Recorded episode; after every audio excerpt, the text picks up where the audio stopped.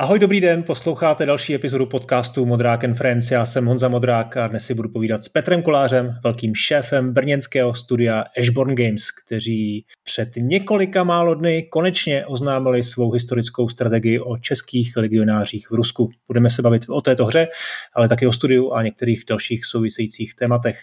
Před začátkem vás už tradičně odkážu na Hero Hero a Gazetisto. To, co teď posloucháte, je volná část rozhovoru, jehož celá verze je součástí předplatného právě na jednom ze dvou zmíněných webů. Získáte tam i řadu dalších bonusů či výhod a podpoříte mě v mé tvorbě. Na tomto místě bych taky rád poděkoval studiu Warhorse, které je partnerem tohoto podcastu a hledá nové vývojáře na řadu pozic, aktuálně zejména technických. Tak vzhůru na to, ahoj Petře, jak se máš a co teď hraješ? Ahoj Honzo, ahoj posluchači. To by asi bylo na celý podcast vlastně, jako kdybych vykládal, co všechno teďka hraju, protože je toho hodně. A zkusím to vzít nějak po platformách. A na PC, tak tam s kamarádem občas hraju Dark Tide, a protože to, to jako hra. A začal jsem hrát Diablo teďka. A na Xboxu mám rozehraný Hogwarts Legacy a, a s, s dětma tam teďka hraju For the King. A na PlayStationu tak tam hrávám Rocket League, a s dětma tam mám Spidermana, na mobilu, tak tam mám taky rozehraný nějaké hry, ale ty jsou, ty jsou starší paradoxně, protože tam hraju 9 let starý Summoner's War, 4 roky starý Hogwarts Mysteries hmm. a, a z deskovek tak tam a asi jste si všimli, že furt zmínil něco z Hogwarts, tak tam mám rozehraný právě Harryho Pottera a bitvu o Bradavice. Takže jsi takový ten typ, co střídá, střídá různé hry a není to takový, že bys měl jednu hru, kterou dohraješ a pak se pustíš teprve do další. Jo, je to, je to tak s tím, že ono to hodně záleží na tom, kde zrovna hraju, a protože hmm. na konzoli tak tam mám jako rozehranou jednu hru a to, to, co máme rozehraný s dětma, tak to se nejvíc střídá samozřejmě, protože jako mláďata, tak ty, ty mají vždycky, teďka si jdu zahrát, zahrát tohle, teďka si jdu zahrát něco úplně jiného a na počítači, tak tam je to spíš podle toho, s kým hraju, ale jinak těch her nemám rozehraných tak moc, příběhovky v hmm. podstatě jako dvě, pokud se dá počítat Diablo jako příběhovka, takže to není tak, tak hrozné. A dohráváš, nebo jsi spíš takový zkoušeč? Dohrávám spíš. A právě jako Hogwarts Legacy, tak to, to, to, jsem začal hrát až ve chvíli, kdy jsem konečně dohrál Witchera trojku. Mhm. Dobře, Petře, mě by zajímalo, jak moc to z vás spadlo teď, nebo z tebe konkrétně eh, v, Ashborn. Eh, oznámení nové hry, co to vlastně pro, pro, pro, pro to studio představuje? To, to, jako je to velký posun, protože jako připravovali jsme všechno na oznámení dlouho, jako ten trailer se chystal třeba půl roku a na té hře děláme už jako přes dva roky, takže to, jako všechny ty přípravy, tak, tak to bylo velký. A, takže teďka to oznámení jako z týmu to hodně spadlo a máme docela slušný čísla i co se týče nějakých wishlistů a podobně. A reakce jsou jako pozitivní víceméně, takže v tomhle hledu jako tým je, je spíš nadšený. A do toho včera nám hodil trošku vidle Embracer, ale s tím jako se nedá nic udělat.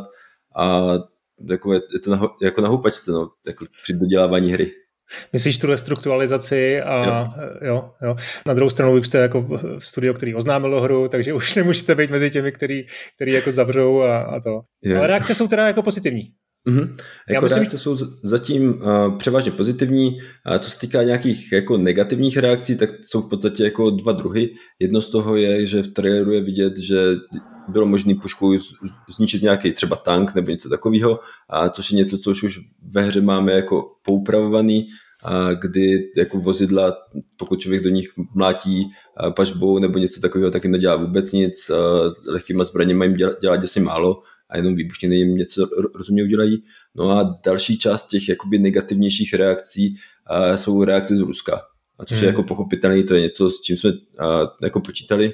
Příjemný je, že a i pokud se jedná o tyhle reakce, tak jsou víceméně hodně slušný. Jo, jakože tam není uh, nějaký jako vyloženě hate, ale že, že tam jako rozebírají nějaký incidenty, uh, které jako z ruského pohledu se staly, nejsou nikde zdokumentovaný jakoby v jakékoliv, řekl bych, západní dokumentaci, a, takže je to něco, co se velmi těžko uh, řeší jako co se stalo před stolety. Hmm. Hmm. Čekáš nějaké jako přísnější reakce ze strany Ruska? Například eh, teď, co se děje prostě vývojářům Stalkera, eh, který mají různé ty útoky internetové a uniky zdrojových kódů, jsou všechno věci, které vám můžou hodně ublížit. Tak jste na to nějak třeba i připravený? Jako v tomhle hledu my máme výhodu, že do vydání nemáme jako tak daleko jako třeba ten Stalker, a, takže jako za, za tu dobu, a, jestli si nás jako lidi v Rusku vůbec stihnou všimnout, tak to je otázka. Jo. Spíš očekávám, že jako po vydání tam dojde k nějakému review bombingu a podobně, ale to už má jako Steam docela vychytaný, takže v tomhle ohledu jako taky nemám moc velké obavy. Hmm, hmm. Dobrá, no pojďme si teď konečně říct, eh, jak té hře vlastně došlo, eh, kdy, kde a u koho ten eh, projekt vlastně vznikl, protože jestli jsem to dobře pochopil, hmm. tak první byl námět a teprve potom vznikl ten herní koncept. A v podstatě ve chvíli, kdy jsme se bavili s THQčkem o tom, jestli jako chcou z nás udělat nějaký studio, tak v tu chvíli oni nám navrhli, jestli nechcem dělat na nějaký z jejich značek, proto oni mají jako poměrně hodně IPček, se kterými by se dalo pracovat. My jsme jako si sedli nad nějakýma plus minus deseti návrhama jako věcí, které vymysleli lidi. Tehdy z týmu nás bylo jako osm vedoucích, kteří si říkali, že jako uděláme nový studio a sedli jsme si na to, probírali jsme to, řešili jsme, jako, jak by který ten návrh třeba jako mohl škálovat v rámci vývoje, jako ve chvíli, kdy to půjde dobře, tak jak to rozšířit, když to půjde špatně, kde to zmenšit a, a podobně. A, no a úplně na konci došel Alucard Karakališ právě s, s nápadem, no já to jsem to se nikam nepsal, ale máte jako takovou věc, která mě přijde zajímavá a to je jako příběh československých legí jako v Rusku, udělat to jako nějakou kombinaci strategie a s managementem. A všichni, všichni byli jako, jo, to chceme dělat, to zní super. Takže takhle nějak to začalo. A s tím, že potom jsme to i představili nějak THQčku, kteří, kterým se jako líbil ten setting. Později jsme zjistili, že jako ta představa, co ta hra vlastně má být, je pro každého jako dost jiná, že jako každý má jinou představu, co v té hře se bude přesně dělat, takže jsme museli jako nějak tu vizi sjednotit a vysvětlit to i THQčku, jako co přesně to bude a nakonec se jim to zalíbilo tak, že se rozhodli, i když je to jako rakouská společnost, tak eh, v podstatě platit za to, že podporujeme eh, nějakou historii, kdy se trhlo jako Československo od Rakouska. To, to je vtipný, no. Eh, no, jak se to vlastně na začátku jmenovalo a jak vzpomeneš si ještě, jak, jaká vlastně byla ta herní myšlenka zatím? Jakože první název jako codename byl Last Train, a, takže jako to je docela blízko i tomu, jak jsme to nakonec pojmenovali. A samozřejmě Last Train a jako je něco, co se dá najít na, na webu jako existující, dokonce už existuje i na Steamu nějaká hra Last Train, jestli si to dobře pamatuju, nějaká, nějaká indie hříčka, a, takže tímhle směrem jsme se potom nechtěli vydat, potom jsme dlouho vymýšleli, jako, jaký název to bude a řešili jsme, jestli to nebude třeba něco jako Russian Odyssey nebo něco takového, protože to v podstatě o, o té cestě domů a je to něco jako Odyssea, jako řecká, tak jako, jako v Rusku a nakonec jsme došli k tomu, že jako za prvé to Last se to hodně líbilo i lidem v THQčku a, a i nám a nejvíc to tam sedělo a jenom jsme tam v podstatě přidali tu důležitou část, že to o návratu domů, čili Last Train Home. Hmm. Eh, a ta hra samotná, ta se teda měnila hodně, protože vím, že jsi mluvil třeba v rozhovoru z Vortexu o roguelike eh, konceptu prvotním, který mm. se samozřejmě něco, něco z toho tam zůstalo, ale vlastně hodně se to jako měnilo během těch kolika, dvou, dvou a půl let? Dva a půl roku, no už to je v podstatě od té chvíle, co jsme založili studio, jako na chvilku jsme si odskočili ke Comanche a jako potom jsme jako primárně dělali na vlaku už, jako jen hmm. co Comanche byl venku a, a navíc jako nějaká část studia už dělala na, na vlaku v podstatě úplně od začátku. Ta vize té hry se jako uh, měnila v nějakých, nějakých částech, jako průběžně v průběhu vývoje a proto jsme do, došli třeba na to, že ta hra, kdyby byla roguelite, a, tak by musela být výrazně kratší. A v tuhle chvíli máme hru, která má nějakých jako 40-50 hodin na dohrání a jako něco takového hrát opakovaně a je něco, co, co si jako nedokážu úplně představit, že by hráči jako, jako dělali. Všechny ty roguelike věci jsou jako 10 hodin třeba maximálně jo, a strávit to něčeho 50 hodin a pak, pak si to pustit znova, jako dokážu si to představit, že se najdou takový hráči, ale není to asi jako primární, co by chtěli. A druhá věc je, že jsme došli k tomu, že i v rámci toho vývoje a nejsme schopni ty, ty věci udělat tak, aby to jako fungovalo fakt dobře, a protože třeba mise, který máme, a tak těch máme kolem 40 a jsou jako předpřipravený a kdyby hráč hrál znova, a tak buď jako část z nich jako na ně, na ně nenarazí, a nebo by hrál furt to samý. Stejně tak jako ta hlavní děvá linie, a kdy jsme v podstatě do té hry přidali děj. Jo, jako uvědomili jsme si, že jako nějaký ten děj by se tam mohl hodit. A tak ta hlavní děvá linie, i když jsou tam nějaké odbočky, nějaké větvení a tak, a tak je v podstatě jako jedna linie. Jo, jako máš tam jeden příběh nějakého toho poradce, který tam je, a on je to vyprávěný jako očima toho poradce, a který pomáhá hráčovi s rozhodováním a podobně. A ten, ten příběh je právě vystavěný tak, aby byl zajímavý. Na druhou stranu se nedá úplně moc opakovat jako takhle zajímavý příběh. Hmm. Hmm. Eh, mě by vlastně zajímalo, jak, eh, čím, byla tady ty, čím byly tady ty změny motivované. Jestli to byly čistě věci, které jste si eh, chtěli kreativně nějak jako uspořádat a změnit, anebo jestli tam proběhl nějaký třeba feedback ze strany toho publishera, který mm-hmm. předpokládám, že ta jeho struktura je taková, že se snaží to všechno jako mít nějak jako datově podložený a, a, a připravený i z hlediska jako marketingu. Teď se směješ, tak ale doufám, že tak by to asi mělo být. Minimálně teď teda v těch nových věcech, nových změnách se o tom mm. jako mluvilo, že ta datová analýza jako bude důležitá. Eh, ale zkrátka, jestli tam už proběhly nějaký jako průzkumy trhu, eh, jestli tam proběhly nějaké jako fokusové testy třeba po roce, nevím, když už mm-hmm. měli nějakou, nějakou první verzi, a jak vlastně tyhle ty změny probíhaly jako společně s tou kreativou u vás uvnitř Ashbornu? Je. Jako v podstatě už když jsme tu hru nabízeli THQ, tak oni říkali, že si udělali nějaký jako průzkum trhu, a z čehož nakonec vypadlo, že jako chtěli dělat nějakou podob, hru podobného typu, jako roguelite, a tím pádem jako oni už si zjišťovali, a jak, jak by taková hra jako mohla fungovat na trhu a podobně, ne, že by udělali jako přímo výzkum konkurence a podobně. To potom udělal u nás Dominik, a který prostě prošel podobné tituly, na základě toho jako jsme došli i k pár věcem, který bylo potřeba jakoby upravit v té prezentaci hry, protože na začátku jsme třeba řešili s takovou tou, řekl bych, přehnanou českou skromností, a že jako nebudeme chtít zmiňovat jako Čechoslováky a nebudeme chtít jako zmiňovat legionáře a podobně, což bylo daný i tím, že THQ zrovna říkalo, že jako když jsme vymýšleli jméno té hry, a že, že jako legie, tak to, to není jako úplně dobrý jméno, za prvé kvůli tomu, že oni mají Expeditions Rome, a, takže jako tohle by mohlo se k tomu motat jako řecké, římské legie.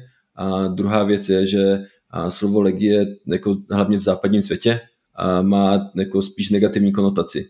A jako první, co si lidi prý představí, tak je legionářská nemoc, druhý potom jsou nějaké jako cizinecké legie ve, jako francouzské armády, a což i když je to jako regulární jednotka, tak jsou to, co braní spíš jako hrdlořezové než cokoliv jiného. Hmm. A zatímco u nás ten pohled na legionáře je takový jako velmi romantický, jo, že jsou to takový ti hrdinové a gentlemani, kteří vyfiknutí ze škatulky putovali přes celou Sibiř a vše, všechno to tam jako vyhráli. Jo. Takže tohle nějak nesedělo. Na druhou stranu potom jsme došli k tomu, že zejména kvůli ruské invazi dává smysl to jasně pojmenovat, že tohle jsou českoslovenští legionáři, aby lidi si nemysleli, hele, tady hraju v Rusku za nějaký Rusy a, a byli z toho zmatení, zejména lidi, kteří jako o té historii neví vůbec nic, jo, což jako reálně je problém. A ptal se potom, jak to bylo třeba s nějakýma fokus testama a podobně. A tyhle věci a samozřejmě THQ organizuje. Na jednu stranu jako poskytují nám velkou podporu, jak už v těch fokus testech, který nám poskytují zpětnou vazbu jako na, na tu hru a podobně.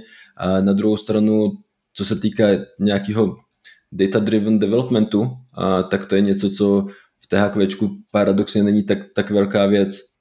Hodně se zaměřují na, na to, aby hry byly kreativní, aby ty hry byly zábavné a méně už na to, proč to tak vlastně je, nebo jako na ty přímo datové věci. A třeba co se týká Comanche, a tak tam jako byly sice nějaký velmi jednoduché analytiky, ale to jako v podstatě na live service hru, což jako ta hra měla být, to bylo skoro nepoužitelný. Jako tím, jak jsem předtím dělal na Vigoru, tak tuším, co všechno je potřeba jako sbírat na to, aby se z toho dalo něco vůbec vyvodit a tam to bylo jenom velmi prim, primitivní a jako na live service to nestačilo a, a velmi podobně to i teď u naší hry, jako víme přibližně, kolik by se mohlo jako prodat kusů, ale jako je, je to jenom velmi hrubý odhad. Hmm. A ještě k těm fokuskám, teda jak to probíhalo. Mm-hmm. To bylo několik jako různých sérií, v jaký první, v jaký vlastně poprvé fázi se, se fokusky dělaly. Bylo to spíš ohledně, ohledně kreativy nebo ohledně toho námětu, jste zjišťovali reakce hráčů, bylo to v Čechách, bylo to ve světě, kde, jak to probíhalo přesně? Mm. V podstatě fokus testy první byly okolo Vertical Sliceu, což je ve chvíli, kdy, kdy jako ta hra je už nějak rozumně hratelná konečně a to bylo, jestli si to dobře pamatuju, plus minus 10 lidí, kteří to hráli, to všichni z Ameriky a řešilo se tam, ať už to, jako jak je ta hra baví, a také se řešil právě ten setting, to, to jako jestli něco ví o československých legionářích a, a podobně. A v tomhle hledu jako bylo nám to do nějaké míry napomocné, protože jsme si ověřili, že to zasazení je pro hráče i v zahraničí zajímavý a že, že oni to berou jako nějakou a jasně velká světová válka, možná druhá světová válka odhadujou, nebo nějaká fantazie prostě, a, tak, takže jako tohle jim přišlo zajímavý. A co se týká hraní, a došli jsme k tomu, že máme úplně rozbitý, rozbitou tu část managementu, a zatímco jako ty mise, a, tak ty přišli hráčům, že, že, že byli v pohodě už tehdy. Tohle se postupně vyvíjelo, a jak jsme pracovali na, na tom managementu, a, tak hráčům začali paradoxně čím dál tím víc vadit i ty mise, a, kdy jako jsme řešili takové ty věci, aby tam měli dostatečně co dělat, aby ty hráčové jednotky to neudělali všechno sami a podobně. Takže v tomhle hledu nám to přineslo spoustu hodně zajímavého, hodně zajímavé zpětné vazby. A co bylo asi nejlepší, bylo, když THQčko udělalo takzvaný mock review, což znamená, že vezmou nějaký novináře, kteří si tu hru zahrajou a v podstatě na to napíšou recenzi. A to bylo v podstatě poprvé, co někdo tu hru jako mimo studio, mimo THQčko hrál od začátku do konce. Hmm. A co, což bylo děsně důležité, protože všechny ty fokus testy, tak tím hráči strávili jako tři hodiny třeba nebo něco takového a u hry, která jako zabere 40 hodin, tak to, to je jako jenom vel, velmi lehce škrábání po povrchu. A, hmm. a podobně, když máme fokus testy i u nás ve studiu, a kde pozveme kamarády a, nebo v uvozovkách lidí z ulice, a tak a, jako super, zahrajou si to na hodinku, dvě, mají k tomu nějakou zpětnou vazbu, ten začátek hry díky tomu máme jako vyladěný ale jako vůbec nic to neříká o tom, jak, jak ta hra je bude bavit po 25 hodinách třeba. Hmm, hmm. To ti řeknou ty, ty mock recenze, že jo? Přesně A tak. Můžeš prozradit, jaký jste měli výsledky? Uh, horší, než jsme čekali, uh, s tím, že jako bylo to něco kolem 70%, uh, tak, ale bylo tam jako spousta poměrně jasných věcí, které jako by se daly jednoduše zlepšit. No, takže hmm. jako v tomhle ohledu uh, ne, že by to bylo jako ideální, a to, to jsme navíc dělali až po alfě, čili jako poměrně pozdě, a, ale jako spoustu těch věcí jsme mohli poměrně jednoduše změnit a teďka jako a očekáváme, že v létě jako uděláme nějaký další kolo těch mock review. Mm-hmm. No, to je hodně užitečná věc. Mm-hmm. No, ty jsi zmínil o tom, že, že máte vyladěný ten začátek, tak to mě právě zajímalo, jak moc přemýšlíte nad tím onboardingem, protože u té strategické hry, eh, kde se musíš, eh, musíš hráči seznámit s těma principama a vlastně dostat ohy třeba trošku do příběhu, to jsou všechno poměrně dost komplexní věci, tak jak moc nad tím, tím přemýšlíte a třeba i s ohledem, s ohledem na nějakou obtížnost nastavení vole obtížnosti, možná i funkce přístupnosti zmínit, mm-hmm. ale hlavně mi jde o ten onboarding. Je. Uh, co se týče toho onboardingu, uh, tak tam máme takovou tu v podstatě klasickou věc, že na začátku jako má hráč k dispozici už poměrně slušně vybavený vlak, se kterým jako nemá v podstatě žádný problém to, to zpravovat. A do toho vysvětlujeme to zasazení té hry, protože to je něco, co předpokládám, že hráči jako a priori nebudou spíš vědět, a takže jako vysvětlím, co se děje, proč tam jako jsou českoslovenští legionáři, proč nejdou na západ, ale proč musí jet, musí jet na východ.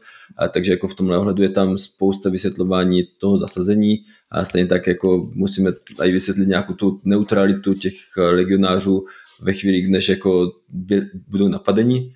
A potom postupně jako v misích eh, předáváme hráči kontrolu nad tím, nad těma jednotkama a dojde k nějakému zvratu, můžu asi říct, že v Moskvě jako dojde k nějakému překvapení, kde hráč potom utíká s nově získaným vlakem, který je výrazně horší než ten, jako, než ten jaký měl na začátku.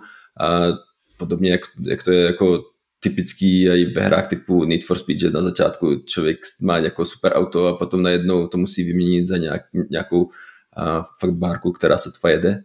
A, čili takhle chceme hráče naučit nějaký ty základy, ale i v průběhu hry, když narazí na nějaké nové věci, plácnu, jako asi nebude překvapení, že na Sibiři bude zima.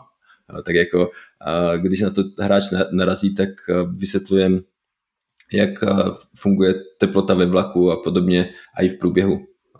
Tak, tak jak na to hráč narazí. Stejně tak nějaký ty prvky ovládání, jako třeba vypínač, zapínač, topení, tak ty, ty dostane hráč až ve chvíli, kdy to potřebuje. Na začátku to v podstatě nepotřebuje. Hmm. Já mám trošku pocit, že na, na to, že děláte strategii, tak tam budete mít hodně důležitý příběh a hmm. hodně textu. Já vím, že to pro vás píše, pokud se nepletu, Zdeněk Záhora. Je to tak, no. Tak jak, jak vlastně jako bojujete s tím objemem textu? Teď jste jako, zejména třeba i v tom v rámci toho onboardingu, jo? já mám pocit, že lidi, hráči jsou dost jako eh, nemají moc rádi ty, ty, ty tituly mm. textů a odklikávají to a vy na to mm. musí být nějak připravený, aby neuteklo něco důležitého. Někdy je prostě méně více. Tak jak, jak jako vlastně řešíte tady to dilema? Jo? Mm. Co vysvětlovat a co vlastně, řekněme, nechat na, eh, na nějakém toku času, a, aby to tomu hráči došlo třeba samo? A ten podotknu, že jako zde někdy jeden z lidí, kteří jako psali ty texty, a jako ten, ten, ten tým je větší. A máme tam ještě jako Ondru a Josefinu, kteří jako udělali spoustu textů taky, jo, aby to nebylo jenom jako zásluha Zdeňka. Ono obecně jako ta hra není jako one man show. A, a přesně jak říkáš, jako je, to textu je tam poměrně hodně, máme tam asi 100 tisíc slov, a což jako velmi těžko se dá nějak jako vyjádřit, kolik to je a na druhou stranu máme tam i spoustu nějakých in-game videí, ne videí jako real action, ale opravdu in-game videí, které jsou třeba na předělích, předělech jednotlivých kapitol. A ta hra je rozdělena do osmi kapitol a vždycky na tom předělu se, se hráč dozví nějaký zhrnutí děje i formou videa a potom co, co, co ho čeká nebo co hráčky čeká a taky formou videa, aby tam nebyl jenom ten text ten text právě rozšiřuje veškeré ty možnosti, které hráči mají, ať už o tom zjišťovat, co se děje okolo, a nebo dělat nějaké rozhodnutí, které jsou zajímavé a stejně tak to i vykresluje postavy jednotlivých těch vojáků nebo spíše jejich charakterové vlastnosti. Hmm. Dokázal bys mi e, nějak kvantifikovat míru, no poměr toho, kolik, kolik část, kolik, jak velká část hry bude management a jak velká část bude, budou, budou ty mise a souboje? Jako nějaký odhad, který máme, je, že, že to budou dvě třetiny jako času stráveného v misích a třetina jako mimo mise. A na druhou stranu i jako mimo mise jsou tam důležité rozhodnutí a děsně to záleží na tom, jak hráči budou ty mise procházet, protože těch způsobů procházení je jako víc, můžou to vzít prostě před přímo na protivníka pod rouškou světla skrz minové pole a v tu chvíli jako ty mise můžou být hodně rychlí, nebo se jako můžou plížit okolo a hrát to v podstatě jako komandos a ty mise můžou být hodně pomalý. Takhle jako každý den zkoušíme nějakou misi a máme lidi, kteří je mají dohraný za 20 minut a máme lidi, kteří mají dohraný za hodinu a půl. No, takže jako v tomhle ohledu velmi těžko se dá říct, kolik to, to zabere, ale nějaký odhad je jako dvě třetiny v misích, třetina v, tom, v té zprávě vlaku. Mm-hmm. A ještě jsi vlastně mluvil e, o tom, že část těch misí bude volitelná, to znamená, já budu moct jako v rámci té cesty mm-hmm. domů e, ty zastávky některé přeskočit a nebo, nebo, naopak zastavit na místech, které třeba e, nejsou jako povinný. Mm-hmm. To funguje tak, že hráč má pln, plnou zprávu vlaku a má, má plnou kontrolu, jako jestli vlak jede nebo jestli, jestli stojí a v tomhle hledu si může kdykoliv zastavit a vyslat třeba jednotky na nějaký místa, které jsou okolo trati. A na těch místech můžou být i nějaký boje, o kterých se dozví typicky v zastávce, že, že mu někdo řekne, hele, tady máš úkol, můžeš dojít tam a, a vyřešit uh, kemp Červené armády třeba. Jo, jako tábor Červené armády. Já už nemluvím ani česky, hruza. A, a, a ve chvíli, kdy hráč se rozhodne tady tohle přijmout, a tak může vyrazit do nějakého toho bodu, který je typicky jako mimo trať a tam a provést, tam bojovat a získat z toho nějaké zkušenosti, získat z toho suroviny, riskovat zranění nebo zabití svých vojáků, čili jako je to nějaké rozhodnutí, který závisí na hráči. A celkově je ve hře nějakých 40 misí a s tím, že těch hlavních dějových, který hráč nemůže přeskočit, je myslím 12, jestli si to dobře pamatuju a tím pádem a jako 12 určitě bojovat bude a dál je to jako na hráči. Ve chvíli, kdy všechny ty mise boční jako mine, tak nejspíš bude mít málo surovin a vojáci nebudou jako připraveni třeba na ten boj na konci. Hmm. Jak se takhle komplexní hra, která vlastně s každým průchodem může být odlišná, testuje a ladí? Horko těžko. Jako máme na to nějaký nástroje, které nám umožní si nasimulovat stav v průběhu té hry, a upravit si počet vojáků, upravit si vlak, posunout se do nějakého konkrétního bodu a podobně. A na druhou stranu, ve chvíli, kdy to zabere fakt 40 hodin jako na dohrání, naše kváčko je schopný to dohrát třeba jako za 30, tak to znamená, že jako ten týden neudělali nic jiného, než jako vyzkoušet tu hru od začátku do konce. A, takže v tomhle hledu je, to náročný a máme jako relativně málo zpětné vazby na ty pozdější části a, a hodně zpětné vazby na, na, na ten začátek, proto jako ty první dvě hodinky, a tak to tomu věnuje, řekl bych, skoro každý. Myslím si, že i ty jsi to nějak zkoušel, ne? Jo, jo, jo, už jsem to zkoušel včera a ta první hodina byla příjemná, hodně, no. Díky ten komando styl, jak jsi říkal, to je přesně ten můj styl, ale nevím, jestli na to budu mít trpělivost, protože to je fakt jako hodně jako milimetrových pohybech a, plížení a je. No, už nemám tolik jako... času jako za mladá, když jsem dva dny jako mohl hrát jednu misi a v redakci skoro jsme se o tom bavili s každým, to musíš tamhle s tím postoupit a, a mm-hmm. tamhle s tím a tady, tady se vrátit, tak to nevím, jestli zvládnu, ale, ale tohle je hratelnost, která mě baví. No. To je super, to rád slyším. No, e, takže to testování, eh, ještě mě tam vlastně napadá jedna věc a to, mm, kdo a jak se rozhodl, kdy to oznámit. Protože vy teď mm-hmm. samozřejmě teda nemáte oznámený datum vydání, asi se má jako všeobecně za to, že to chcete vydat ještě letos. Jo? Mm-hmm. Myslím, že je asi tak, no. takový, takový je plán. Um, to znamená, máte maximálně třeba půl roku do vydání, ale trochu, troufám si říct, že to v těch úplně jako nejexponovanějších měsících možná vydávat chtít úplně nebudete, ale to nevím, nechci spekulovat. Mm-hmm. Zkrátka máte maximálně půl roku do vydání. Jak jste se rozhodli, kdy bude dobrý to oznámit? Jestli to třeba neudělat, jestli jste neuvažovali, že to oznámíte už třeba před půl rokem?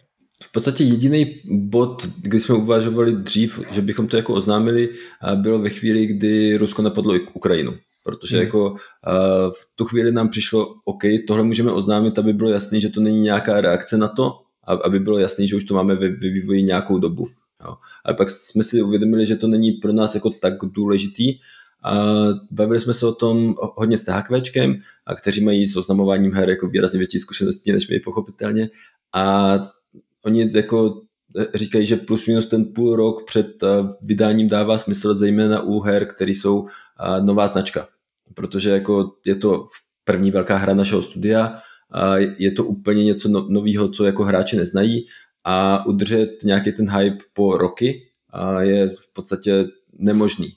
Jako to by se i ten tým vysílil ve chvíli, kdybychom měli nějaký buildy, který dáváme na každou výstavu, furt tam děláme něco nového jenom kvůli tomu, a tak to dokáže ten tým jako to hodně úspěšně zabít.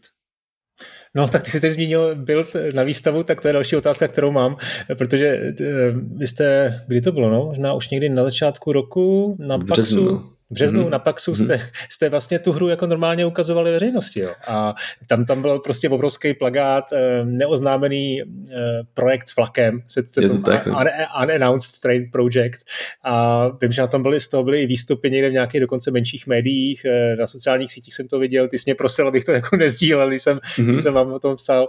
Tak jako to pro mě byla dost taková eh, specifická záležitost, jo? že jste vlastně neoznámenou hru už mm-hmm. se rozhodli testovat na lidech a vlastně už tam jako i třeba trošku marketingově, že to nebylo úplně jako za zavřenou nějakou bránou a že jste jim jako trošku marketingově tlačili ven.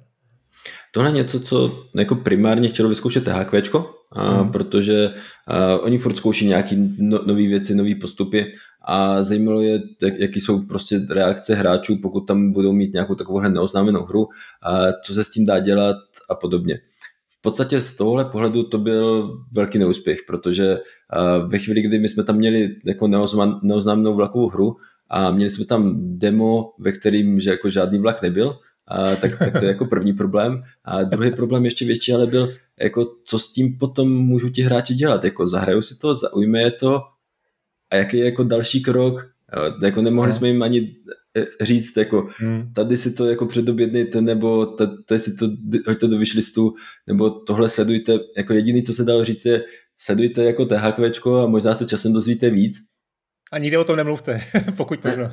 Jako, jako říkali jsme, že o tom klidně jako mluvit můžou, že to je v pohodě a že potom se můžou chlubit při oznámení, že to hráli ještě dřív, než to bylo oznámený, což jako je, je zase něco, co může jako říkat jenom pár lidí, jako přibližně tisíc lidí si to zahrálo. Hmm. Jako tam plus nějací lidi si to zahráli v podstatě úplně ten stejný typový build na Game Accessu hmm. a ještě před oznámením, jako týden před oznámením, abych byl přesný, ale jako jinak nám to přineslo jako obrázek z Destructoidu, který je nádherný, protože jako THQčko ani nemohl poskytnout nějaký obrázky k té hře, takže eh, člověk z Destructoidu si potom co si to myslí zahrál, a tak nakreslil prostě v malování obrázek jako toho zážitku z té mise a to teďka máme jako eh, v kancelářích na, na stěně vedle všech těch her, na kterých jako lidi z týmu pracovali, tak to máme tenhle obrázek z Destructoidu.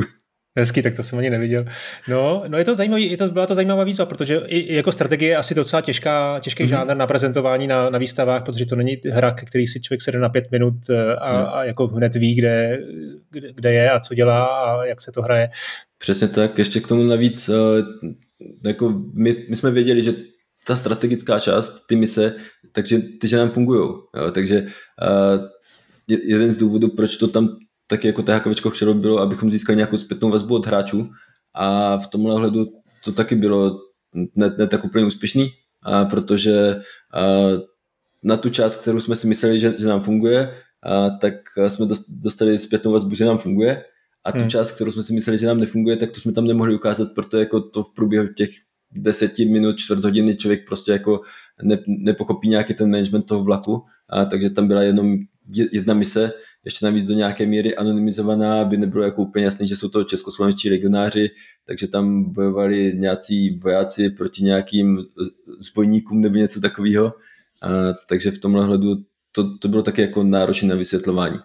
A náročné to bylo i jako v komunikaci s Američanama, protože jsem se z nich snažil dostat nějakou jako zpětnou vazbu, tak ze začátku jsem byl překvapený, že všichni, jo, je to skvělý, je to úžasný, a pak mi došlo, aha, moment, teďka jsem jako v Americe, dobře, tak jako tady budou ovšem říkat, že je to skvělý a úžasný.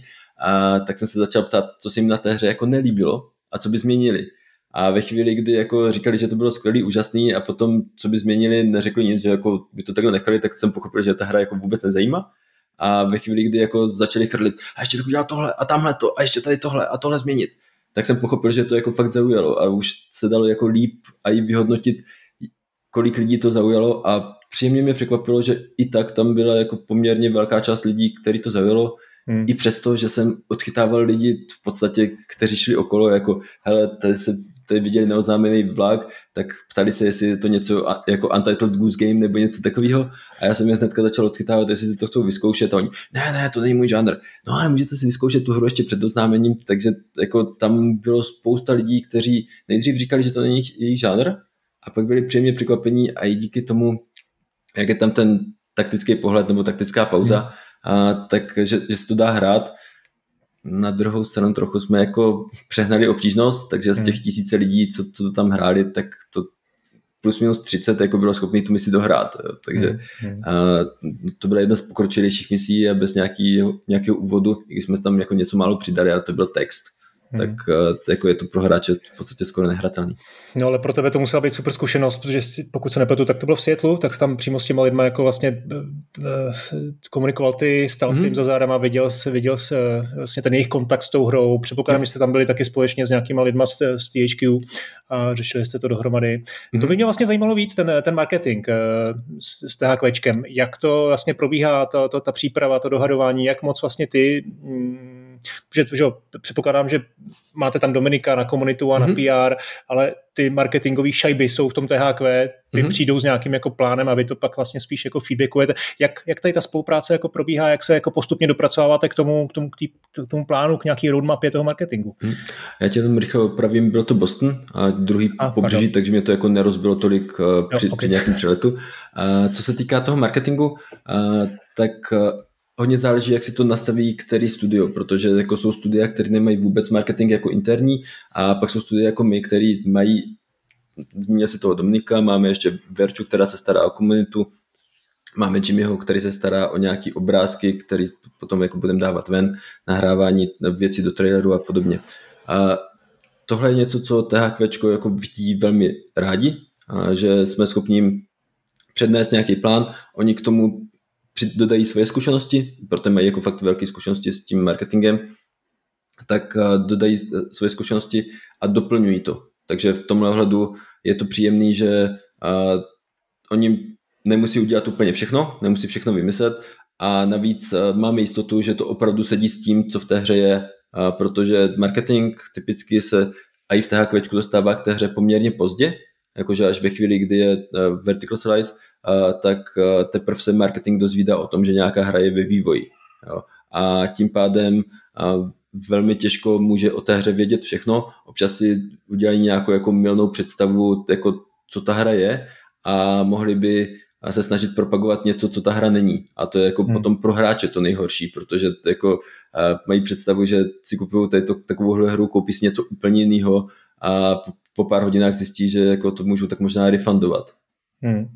Vertical Slice je fakt první chvíle, kdy, kdy to vidí marketing v THQ. Mm-hmm, to přesně pozdě, tak. Jako do, do té doby to vidí v podstatě jenom produkce, a jakože produkční a na, na, na straně THQ a ti, ti to řeší.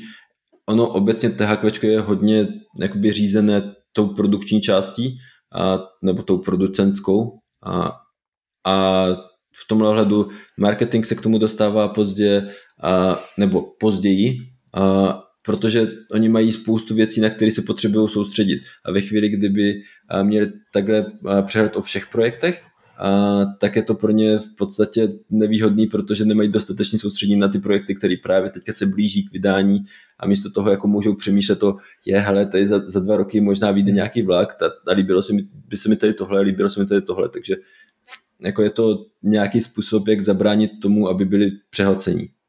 Hmm. Hele, teď jsem trošku odbočím, ale teď jsem nedávno hmm. slyšel nový termín, eh, jak se říká vertical slice, je taková ta jako herní hmm. ukázka části, malé části hry, tak jsem slyšel výraz beautiful corner. Znáš to?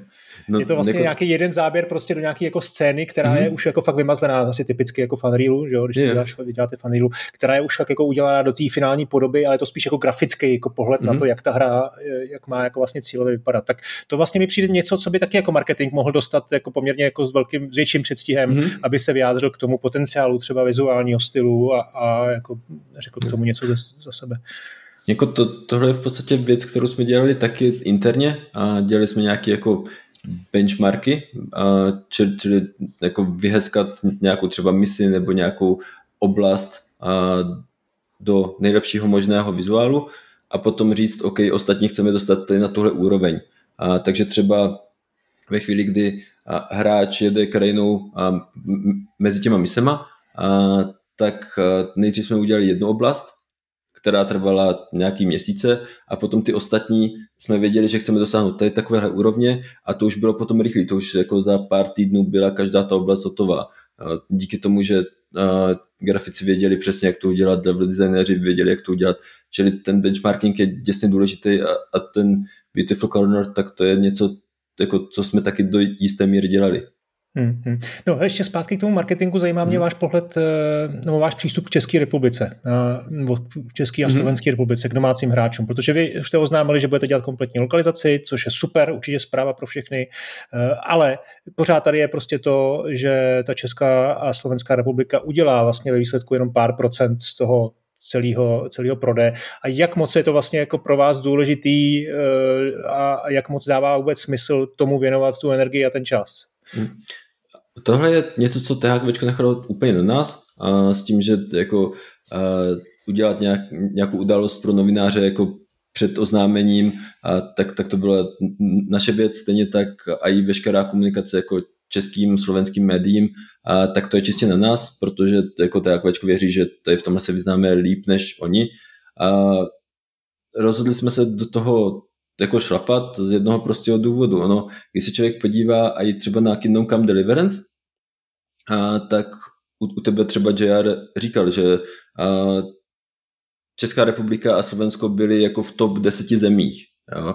A jestli to udělá třeba jako 5% prodejů, tak je to furt jako krásný číslo. Jo? Jako dá se předpokládat, že největší prodej budou samozřejmě jako a v Americe a případně pak jako různě po Evropě, Německo a podobně, ale jako ta Česká republika, Slovensko furt může udělat nějaký jako hodně slušný číslo i v prodejích, a který jako na, na to, co na to vynakládáme, a si myslíme, že se nám to furt jako vyplatí.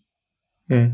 Já to taky vždycky každému radím, eh, i třeba malým indiojářům, protože ono to sice je pár procent, v těch hmm. prodejích se to jako ztratí nakonec, eh, řekněme v tom dlouhodobém horizontu, zejména u nějaký hry, která je přiměřeně úspěšná, ale vlastně na tom startu je to strašně důležitý, protože eh, i ten malý vývojář nedokáže oslovit světový média, hmm. protože při vší úctě oni to budou tu hru ignorovat, ale ty český média, ať už to je kvůli tomu, že to je česká hra, nebo protože prostě tady, tady jako máme, máme nějaké jako kontakty na novináře, tak ten zásah může být a, hmm. a myslím, že v tom prvním kručku při tom oznámení hry i, i vlastně Steam potom na tu hru nahlíží jinak, protože i když mm-hmm. tam jsou nějaký vyšlisty, i když to jsou třeba jenom nižší stovky vyšlistů, tak je to nějaký důležitý boost, který tu hru může dostat do nějakých vyšších, uh, vyšších jako mm-hmm. pater.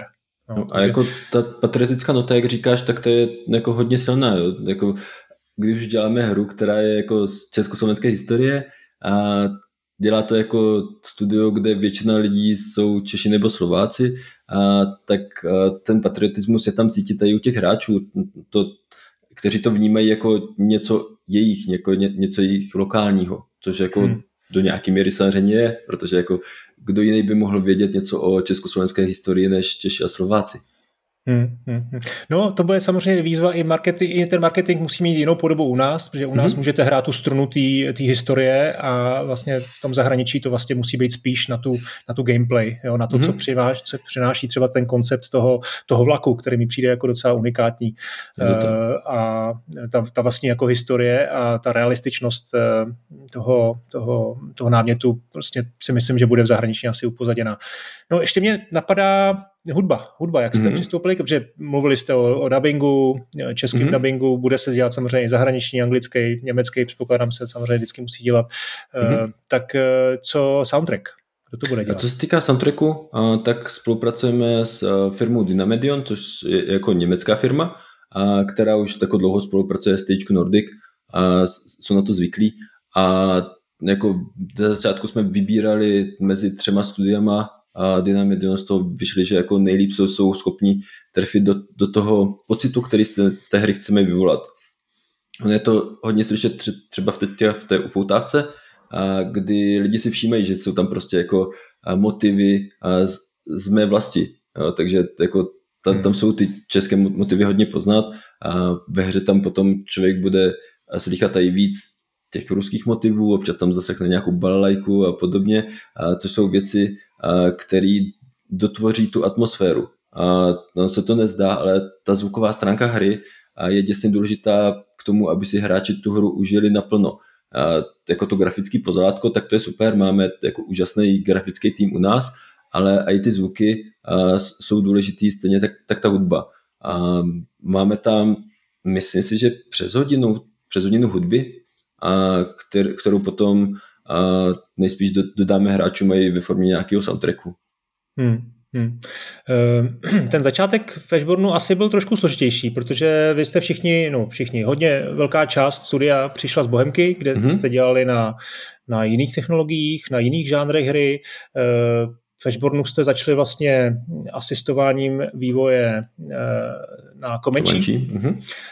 A údajně jste taky pomáhali Warhorzu, jsem slyšel něco, když Dan, Dan Vávra o tom nic neví a nezná vás, tak jak tohle ne, to, to spíš naopak, eh, Warhorz pomáhali nám Aha. už v podstatě od začátku, a protože ve chvíli, kdy jsme a, jako zakládali studio, tak jsem byl v kontaktu třeba s Martinem Klímou, a protože se známe už nějakou dobu a jako poradil nám spoustu věcí a stejně tak od začátku třeba ví, na čem děláme, a zajímá ho to, občas si tu hru vyzkouší a dá nám jako cený rady, takže jako z tohohle potom marketingově vyskočilo, že jako Warhorse nám pomáhá a není to, že, že bych jako chtěl Martina Klímu nebo další lidi z Warhorse nějak jako využívat marketingově, je to jako spíš tím, že když jsou potom fotky z nějakých party u nás a jako člověk tam Martina Klímu vidí, tak jako hodí se to nějak jako zmínit. Jo. Hmm. A je to prostě kamarádská výpomoc, kdy nám Warhorse takhle jako, nebo konkrétní lidi spíš než jako Warhorse, pomáhají s tím, co ve hře se dá zlepšit, jak to udělat jinak, co dává smysl a co ne. A teďka, jestli se nepletu, tak v rámci Warhorse má ten klíč nějakých 12 lidí, jo, takže jako nedá se mluvit o tom, že by nám pomáhali Warhorse, ale pomáhají nám hmm. jako opravdu ti jednotlivci. Máte to i, má to i Viktor? Teď ani nevím, jestli jsem se s ním o tom bavil. Nevím, přiznám se, že netuším, protože jako Martin je ten, kdo ty klíče jako rozdává, takže jako kdyby to Viktor chtěl, tak je to asi řešitelný problém. Dobrá, to, to už tak zařídím. Eh, no, um, ale vlastně ještě se chci zpátky, vrátit zpátky k tomu, co jsem říkal ohledně toho, že jste měli zkušenosti s jinýma žánrama mm, a s jo. jinýma technologiemi. Tak vlastně jaký jak byl ten přechod? Byl to opravdu jako ladný? Byli, celý tým byl úplně jako happy s tím, že budete dělat strategickou hru? Um, nebo, mm. nebo vlastně jim bylo trošku oplakali ty, ty vrtulníky a podobně? To, to se asi vrátím jako úplně na začátek, no, protože jasný. ve chvíli, kdy jsme jako se bavili vůbec o tom, že ten tým složíme, a tak jsme si říkali, jako, co chceme dělat. My jsme předtím jako většina týmů dělali na Vigoru a Vigor je dělaný na Unrealu, takže jako říkali no. jsme si, že chceme jako pokračovat na Unrealu a nechceme mít nějakou jako proprietární technologii, což je něco, jako, co, co dělá Bohemka. A zároveň jsme si i říkali, že chceme dělat hry, které mají začátek a konec.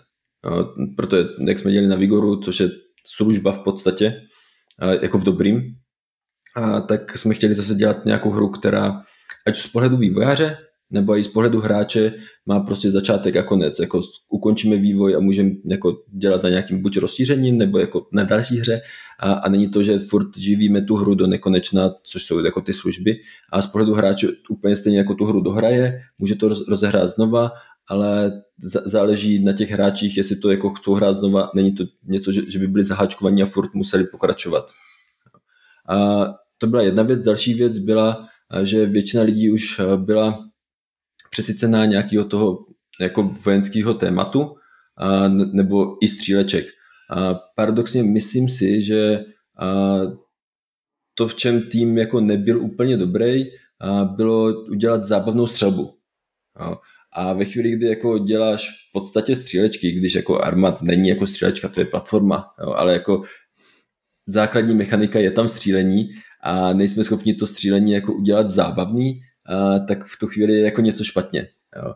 A bavili jsme se právě o tom, že jako žánry, které bychom chtěli dělat, tak jsou primárně nějaké strategie, RPGčka, něco takového, věci, které jsme hráli jako malí, věci, které někteří z nás v Faltaru vyvíjeli, takže v tomhle ohledu taky zase se vrátím k tomu Martinovi, protože on dělal na všech těch hrách u Altaru Čili my v podstatě děláme nějakého, řekl bych, duchovního nástupce těch her, který jako dělali oni v Altaru, jo. proto je, je to taky od hmm. Martina ta každá rada je tak děsně drahá.